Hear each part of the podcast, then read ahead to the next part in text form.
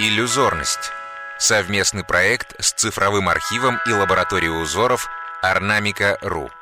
Рассказывает создатель архива Мария Лалейт.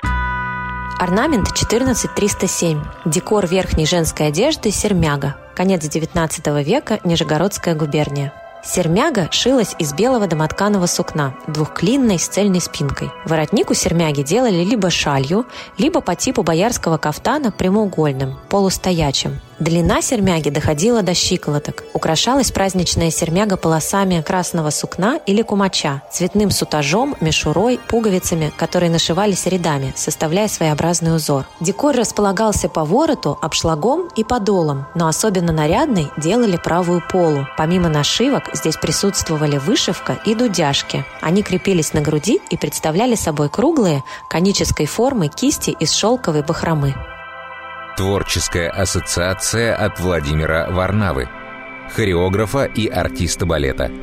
Что для меня отзывается эмоционально. Мне очень нравится цвет, что это не такой очевидный красный, а красный более, ну, ближе, наверное, к коралловому, ближе к терракотовому. То есть, ну, здесь есть оттенки и полутона. Также очень возбуждает воображение, что это фрагмент, потому что мы не видим а, всего орнамента, и можем его, так сказать, себе в голове допридумать. То есть остается место для пространства, для моей собственной фантазии зрительской. И это точно так же работает и в сценическом пространстве, когда ты не показываешь фигуру человека, например, целиком, или с любой незавершенной формой, с любым как бы фрагментом возникает, на мой взгляд, подобный эффект, что как бы продолжение происходит внутри моего воображения, то есть я вовлекаюсь. Но это имеет отношение только к тому, как орнамент представлен сейчас. Понятно, что авторы задумывали, наверное, некое цельное полотно. В общем, очень э, интересуют цвета,